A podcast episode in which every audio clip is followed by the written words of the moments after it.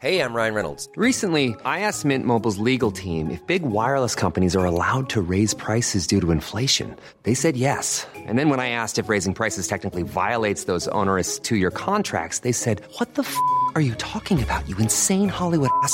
F- So to recap, we're cutting the price of Mint Unlimited from $30 a month to just $15 a month. Give it a try at mintmobile.com slash switch. $45 upfront for three months plus taxes and fees. Promo rate for new customers for limited time. Unlimited more than 40 gigabytes per month. Slows. Full terms at mintmobile.com. Welcome to this date in weather history for Thursday, July 15th. I'm AccuWeather.com's Evan Myers. Weather reporting up until the mid 1700s was sketchy at best across North America. Colonial leaders who formed the path to independence of our country were avid weather observers. Thomas Jefferson purchased a thermometer from a local Philadelphia merchant while in town for the adoption of the Declaration of Independence, which he helped write. He also purchased a barometer, one of the only ones in America at the time, a few days later from the same merchant.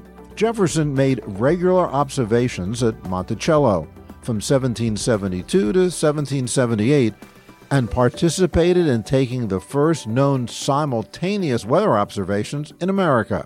George Washington also took regular observations. The last weather entry in his diary was made the day before he died. During the early to mid 1800s, weather observation networks began to grow and expand across the United States. Although most basic meteorological instruments had existed for more than a 100 years, it was the telegraph that was largely responsible for the advancement of operational meteorology during the 19th century. With the advent of the telegraph, weather observations from distant points could be put together rapidly, at least for those times, plotted and analyzed at one location in real time. In 1870, a joint congressional resolution required the Secretary of War to, I quote, provide for the taking of meteorological observations at military stations in the interior of the continent, end of quote. And so, a National Weather Service had been born within the U.S. Army Signal Services Division of Telegrams and Reports for the benefit of commerce. The first systematic weather observations didn't start in colonial America until 1644 in what would become the state of Delaware. Occasional observations of the weather are reported a bit before that, and on July 15th, 1643, John Winthrop from Newbury, Massachusetts, entered it in his diary, and I quote, There arose a sudden gust at northwest, so violent for an hour and a half it blew down a multitude of trees. It lifted up their meeting house at Newbury, the people being in it, but only one person was killed with the fall of a tree. End of quote.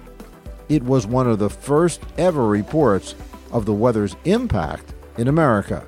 And that's what happened on July 15th. Be sure to tune in tomorrow for a brand new episode and find out what happened on this date in weather history. Listen to Weather Insider every weekday for a discussion on trending weather news. You'll get detailed insight into major weather events and learn the why behind the weather, gaining knowledge on terms like what's a nor'easter. Just subscribe to Weather Insider on your favorite podcast platforms today. Hey, it's Danny Pellegrino from Everything Iconic. Ready to upgrade your style game without blowing your budget?